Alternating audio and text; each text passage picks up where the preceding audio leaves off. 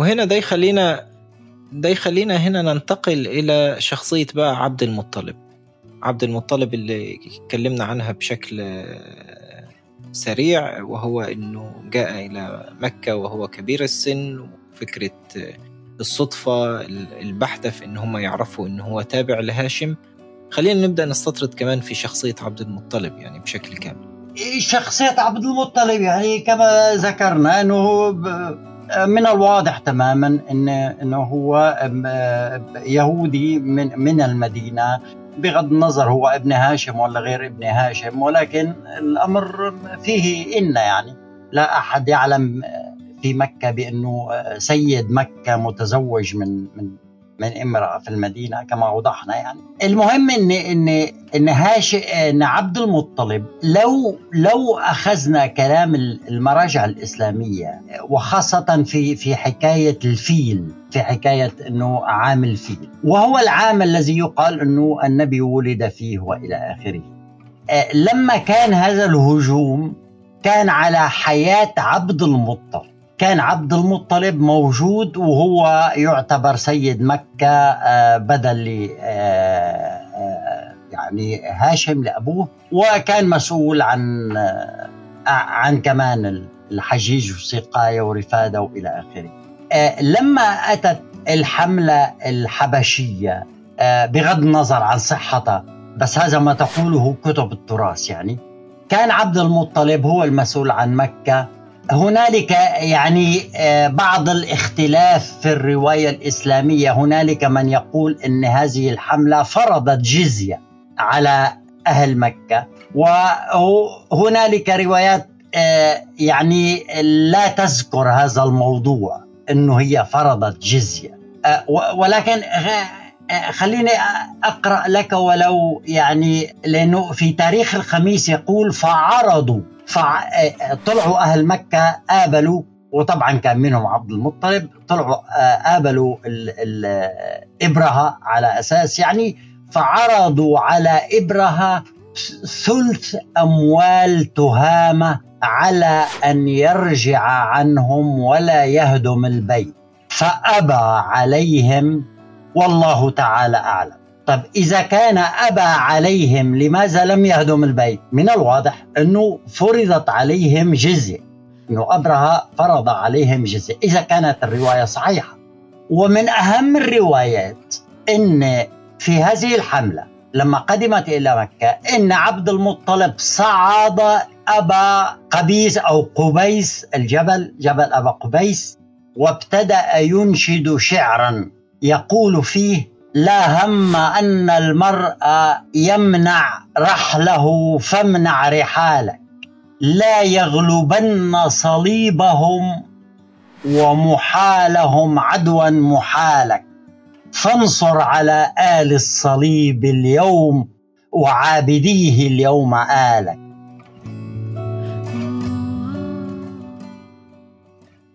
هو هنا واضح مما يدع مجال للشك إنه إنه خلاف عبد المطلب مع إبرهة. واللي إحنا لينا حلقة أصلا حنفند فيها عملية إبرهة هل وصل فعلا إلى مكة ولا لأ؟ إنه خلافه معاهم كان خلاف كمحتلين وغزاة مسيحيين يعني. مش إنه هو كان كخلاف ديني معادي كخلاف ديني الخلاف الديني المستمر واللي ما زال مستمر يعني حتى وإحنا بنحكي دلوقتي الخلاف ما زال مستمر ما بينهم. بالضبط. آه بالضبط بالضبط. يعني هو لم يكن اعتراض إنه دول محتلين. لا بيقول له لا يغلبن صليبهم ومحالهم عدوا محالك فانصر على آل الصليب اليوم آلك. طب آه، مين آلك؟ يعني يعني هو يعترف هو يعترف على أي حال أنا لا أعرف مدى مصداقية هذا الشعر ومدى نسبه إلى إلى عبد المطلب ولكن هذا ما يوجد في كتب التراث. فكتب التراث نفسها تعطينا الإشارات الواضحة على الاتجاه الذي كان فيه عبد المطلب. عبد المطلب لم يكن اعتراضه عليه على الأحباش كمحتلين وغزاة بل كان اعتراضه على إنهم مسيحيين. لذلك يستخدم هذه الألفاظ وانصر على آل الصليب اليوم آلك. كرهان الصليب وكرهان أهل الصليب وعاوز ينتصر عليهم. يعني هذا هو الموقف اليهودي مئة بالمئة في تلك المرحلة من العداء الشديد الذي كان بين المسيحيين واليهود في تلك المنطقة. صحيح أنا أتفق معك في النقطة دي. ولكن خلينا نسأل سؤال.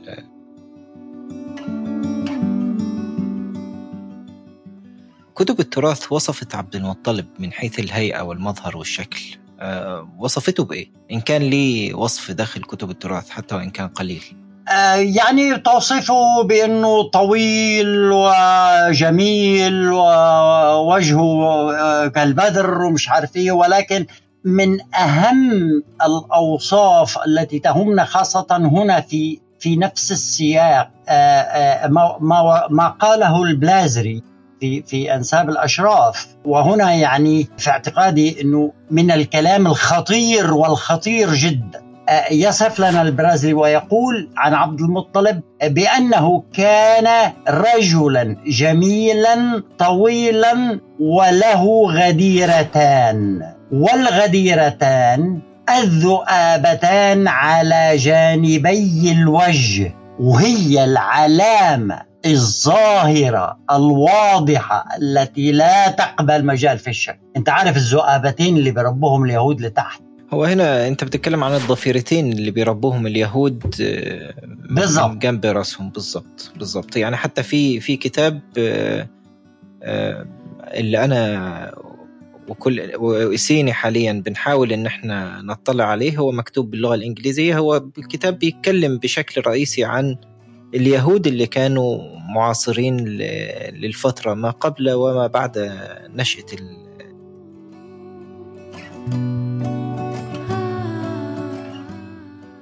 بس حابب أوضح للناس إحنا ليه بن... بنحاول نفهم حاجة زي كده. يعني فكرة البحث حوالين الجانب الأنثروبولوجي والسوسيولوجي للمجتمع بتؤهلنا لفهم طبيعة النصوص ونشأتها و... طبيعة النصوص دي كانت موجهة لمين وال... و... وكل ما بنشوفه داخل النص النهاردة إحنا بنحاول نفهمه بنحاول نفهم الجانب ب... بنحاول نحلل التاريخ من وجهة نظر مادية يعني عايزين نفهم النص ده إيه. إيه اللي أثر فيه لأنه العقل الجمعي عموما بيتأثر ببعضه البعض. يعني لما يكون النهاردة مجموعة من اليهود ساكنين مع مجموعة من المسلمين أيا كان هيبقى اسمهم مسلمين أو غير مسلمين يعني ده لسه هنعرفه قدام ولكن هم متأثرين ببعضهم البعض. الأفكار بتنتقل من العقل الجمعي بينهم وبين بعض. ومن هنا ده ده سبب رئيسي في في البحث بتاعنا. ونرجع للغديرتان أو الضفيرتين بتوع عبد المطلب. يعني هو على فكرة الملك ذو النواس يعني لو يصفونه أو سموه ذو النواس بيقولوا أنه هذا بسبب أنه كان له ذؤابتان تنوسان على جانبي وجهه الملك اليهودي ذو النواس شايف؟ فعبد المطلب نفس الشيء له ذؤابتان هم البلازري سماهم غديرتان ولكن نرجع إلى الغديرتان ذات الذؤابتان. هذه العلامة الظاهرة اللي إنه أنا يهودي يعني. ولحد النهارده رجال الدين اليهود ملتزمين بها. وكل المتطرفين اليهود. صحيح. المتطرفين اليهود آه حتى لو لم يكونوا رجال دين ملتزمين فيها وحتى في أطفال يهود بتشوف ال ال الصور بتاعتهم. بالضبط.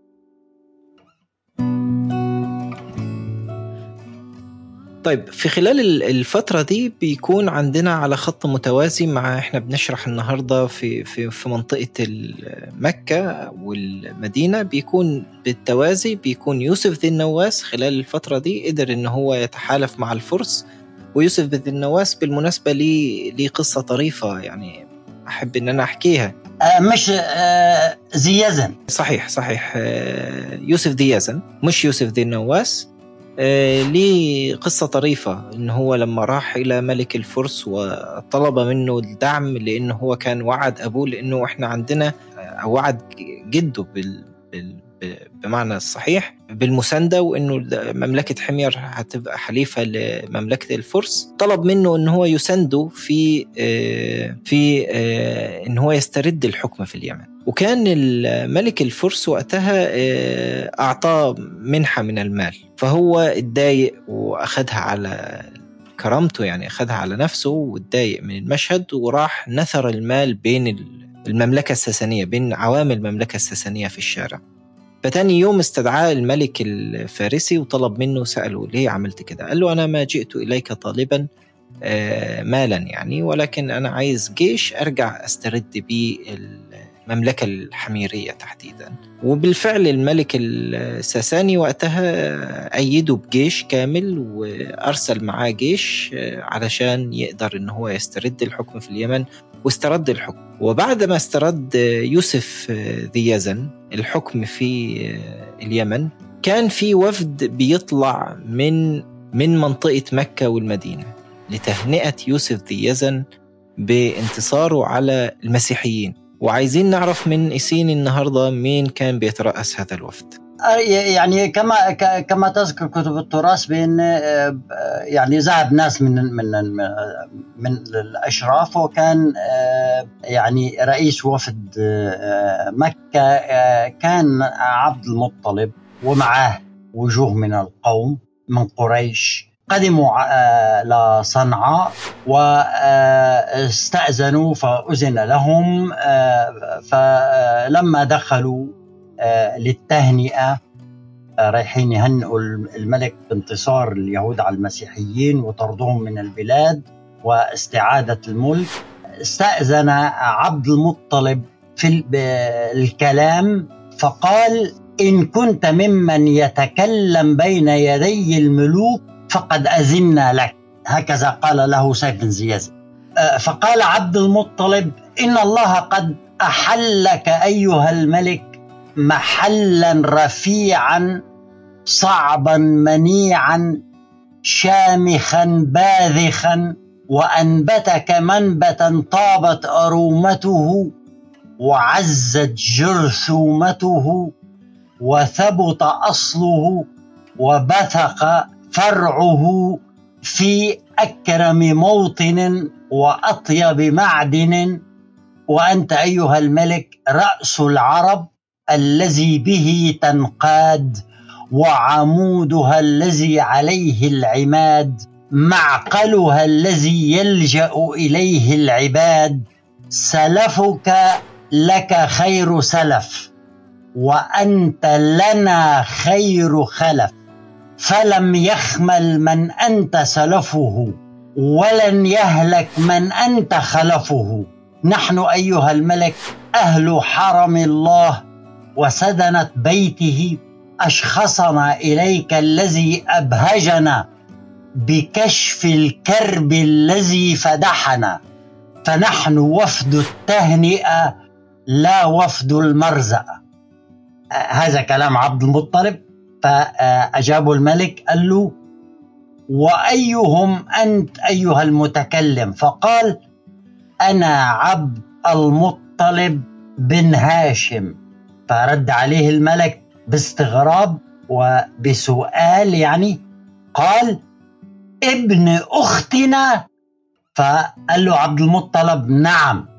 فقال ادنه فادناه ثم أقبل عليه وعلى القوم فقال لهم مرحبا وأهلا. قد سمع الملك مقالتكم وعرف قرابتكم وقبل وسيلتكم وأنتم أهل الليل والنهار فلكم الكرامة ما أقمتم والحباء إذا زعنتم ثم انهضوا إلى دار الضيافة والوفود. فراحوا على دار الضيافة والوفود فأقاموا شهرا لا يصلون إليه ولا يؤذن لهم بالانصراف. ثم انتبه لهم انتباهه فأرسل إلى عبد المطلب فقال له إني مفوض إليك من سنى علمي. امرا لو يكون غيرك لم أبح به له. ولكني رأيتك معدنه فأطلعتك عليه فليكن عندك مكنونا حتى يأذن الله فيه. فإن الله بالغ أمر إني أجده في الكتاب المكنون والعلم المخزون. الذي اخترناه لأنفسنا واجتبيناه دون غيرنا خيرا عظيما وخطرا جسيما. فيه شرف الحياة وفضيلة الوفاة للناس عامة ولرهطك كافة ولك خاصة. فقال عبد المطلب مثلك أيها الملك سر سر آه وبر. فما هو؟ فذاك أهل الوبر زمرا بعد زمر. فقال إذا ولد بتهامة غلام بين كتفيه شامة كانت له الإمامة ولكم به الزعامة إلى يوم القيامة. هنا؟ الملك اليهودي يتنبأ عن قدوم نبي ويقول هذا الكلام لمن؟ لعبد المطلب اللي هو جده فقال له عبد المطلب لقد أبت بخير ما آب بمثله وافد ولولا هيبة الملك وإجلاله وإعظامه لسألته من ساره إياه ما ازداد به سرورا. فقال له ابن ذي يزن هذا حينه الذي يولد فيه. أو قد ولد. اسمه محمد. يموت أبوه وأمه ويكفله جده وعمه. قد ولدناه مرارا والله ب... والله باعثه. جهارا وجاعل له منا أنصارا. وجاعل له منا.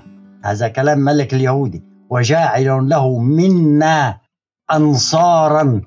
يعز بهم أولياؤه ويذل بهم أعداؤه. يضرب بهم الناس عن عرض ويستبيح بهم كرائم الأرض ويكسر الصلبان ويخمد النيران ويعبد الرحمن ويدحر الشيطان إلى آخره. هل يتسع المجال لقراءة كل ما تقول كتب التراث في هذا؟ والله إحنا لو عايزين نقرأ كل ما تقوله كتب التراث يعني هيكون قدامنا مثلا قرن من الزمان محتاجين إن إحنا نقرأ بس اللي قالته كتب التراث لأن أنا بشوف إن دي واحدة من الصدف السعيدة برضه إنه إنه زي الصدفة اللي حكينا عنها في معرفة إنه عبد المطلب هو ابن هاشم هنا بشوف إن دي واحدة من الصدف السعيدة كده إنه كتب التراث بتحكي لنا عن إنه في ملك يهودي بيتنبأ ب ملك يهودي لواحد وثني بيهنئه ضد المسيحيين بينسبه بنسب أمه مش بنسب أبوه ويقول له أختنا. يعني قصة كده كلها على بعضها أنا بعتقد إن فيها أزمة. ولكن كتب التراث يعني حاولت إن هي تقول إنه في نوع من أنواع التنبؤ اليهودي بقدوم محمد وكأنه المعضلة اللي وقع فيها المتكلمين لاحقا واللي ما كانوش قادرين يثبتوا فيها يعني نبوة محمد تحديدا كأنهم بيحاولوا يستندوا إليها من حاجة زي كده. على العموم مش مش مش أزمتنا الحالية ولكن خلينا أنا رأيي إن إحنا ما نكملش النص لأن النص أنا عارف إن هو طويل. بس هنا أنا حابب أنوه على نقطة مهمة. إن هو قال له ابن أختنا. أختنا هنا هو مقصود بيها سلمى. بالحرف فهو كان بالضبط فهو كان على علم بأنه هاشم تزوج من سلمى وأختنا هي هنا يهودية. ده النقطة الأولى اللي هي تعد مهمة.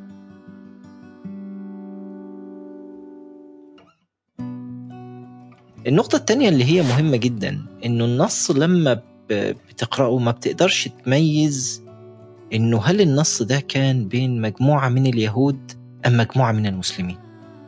النص متقارب بشكل كبير جدا.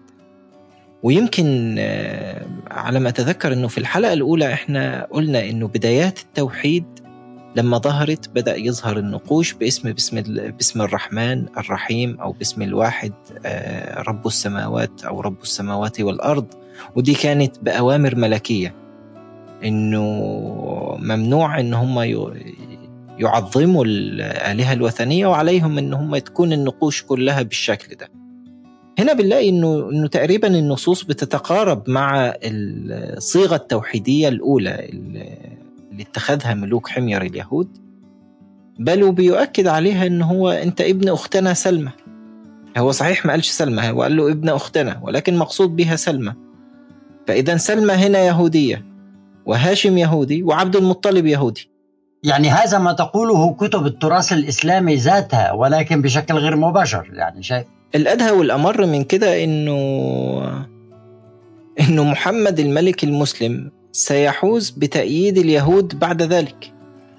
بناء على النص اللي هو ما نقدرش نثبت إن كان النص ده صحيح 100% أو منحول ولكن بيقول إنه هو هياخد تأييدنا يعني وهيهزم برضه العداء المسيحي يعني. بالضبط. يكسر الصليب يعني يكسر الصلبان. طب آه طب كويس. أنت ملك يهودي وبتكره الصليب والصلبان والمسيحيين في عداء بينكم وأنتم بتتحاربوا وبتكرهوا بعض. بس هذا إذا كان يعني هو شخص غير يهودي عبد المطلب. هذا هو رجل جاي يهنئك وغريب الرجل ليس له علاقة لا آه، باليهود ولا بالصلبان لماذا يعني؟ ليه بيدخل الخناقة دي؟ صحيح. ليه إيه اللي دخل والأولى من إنك أنت تقول له سيكسر الصلبان طيب ما تعالوا أنتوا أمنوا بال باليهودية أنتوا كمان لو كنتوا أنتوا وثنيين. ومن إمتى يعني كان. ال... يعني ملك يهودي يستقبل ناس وثنيين وكل آه، هذا المديح الذي قرأناه يعني آه، آه، هو يمدح عبد المطلب وعبد المطلب يمدح به.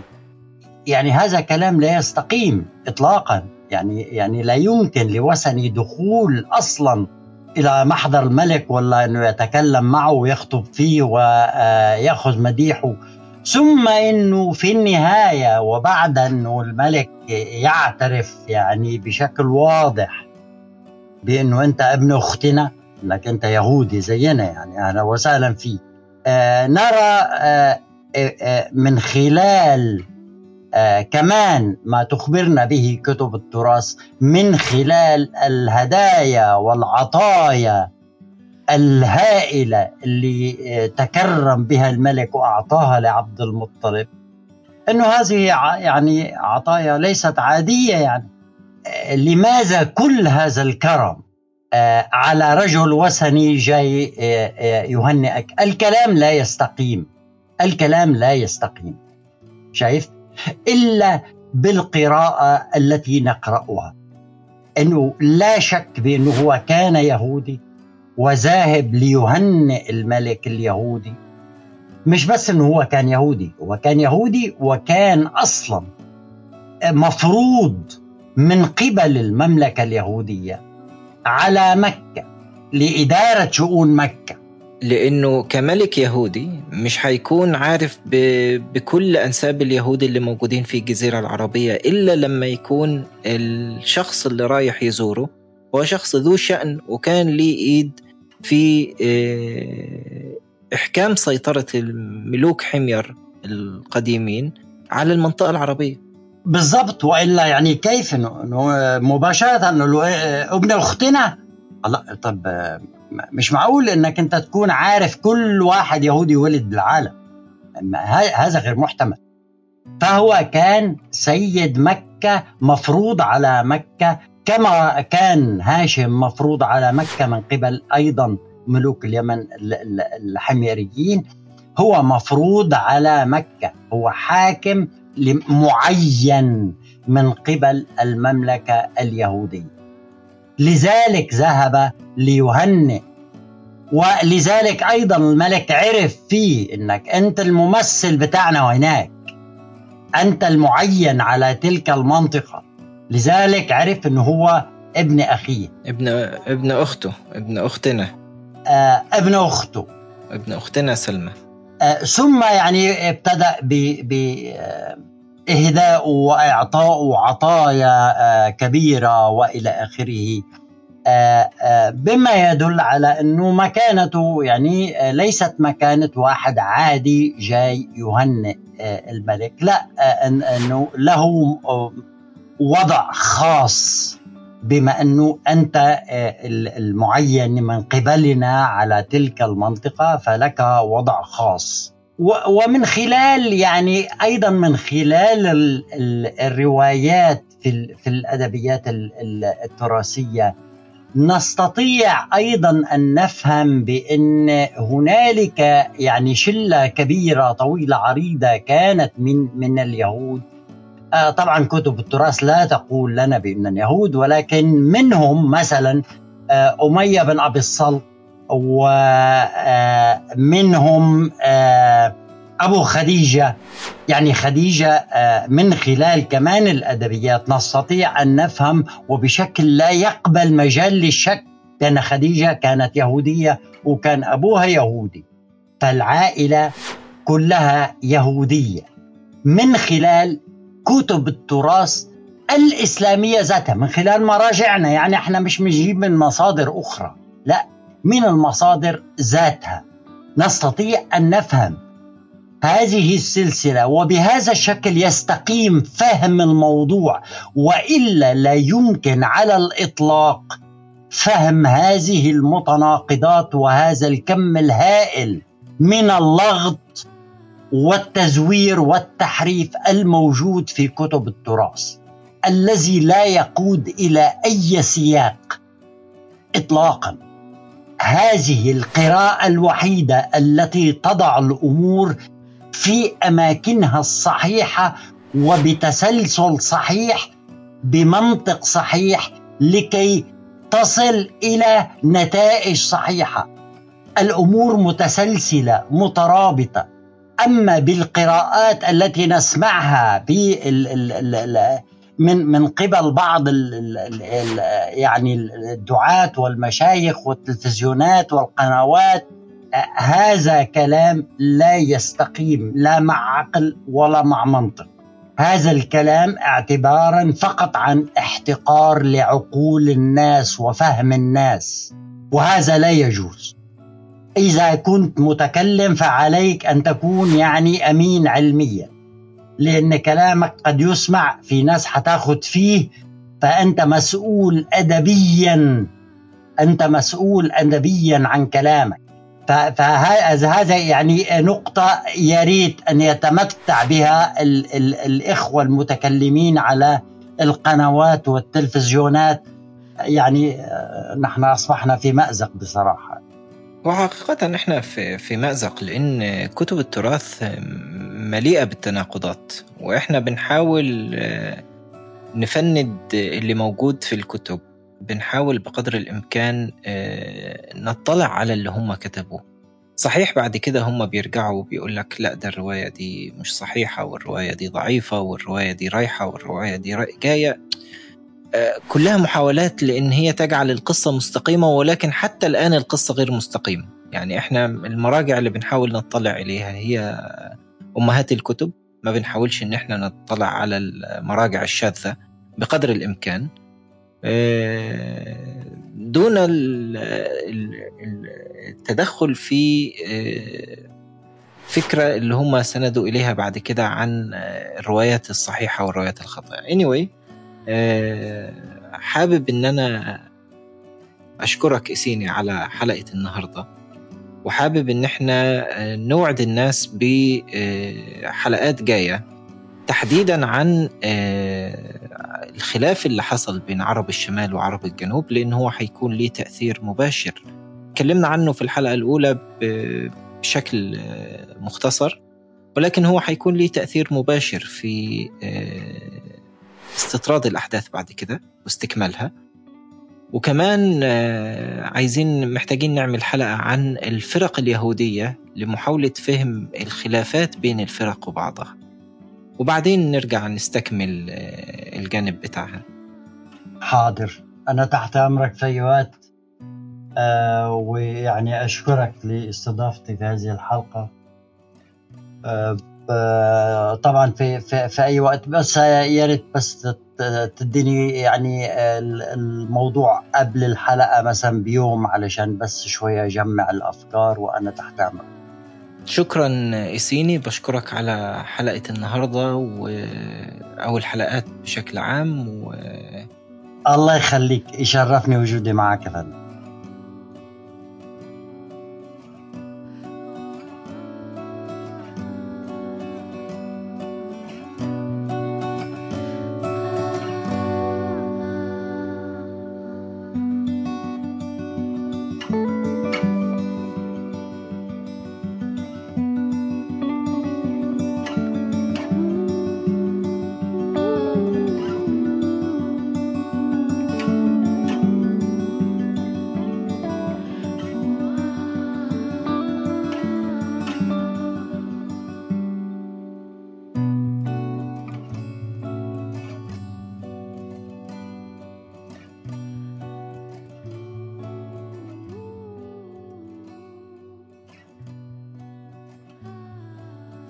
أنا بشكر كل مستمع وصل معنا لآخر حلقة النهاردة. حابب إن أنا أكد إن في group ال Telegram إحنا بنضيف آه، المصادر للي حابب إن هو يسأل بيكون في آه، ال link بتاع الحلقة تحتيه كومنتات بتقدر تسيب السؤال بتاعك في الكومنتات وبنقدر نضيف المصادر اللي أنتم بتحتاجوها. وحابب إنه آه، لو في حد من دوائركم الاجتماعية مهتم بإنه هو يسمع موضوع زي كده بكون شاكر ليك لو أنت بعت له الحلقة وشكرا لكم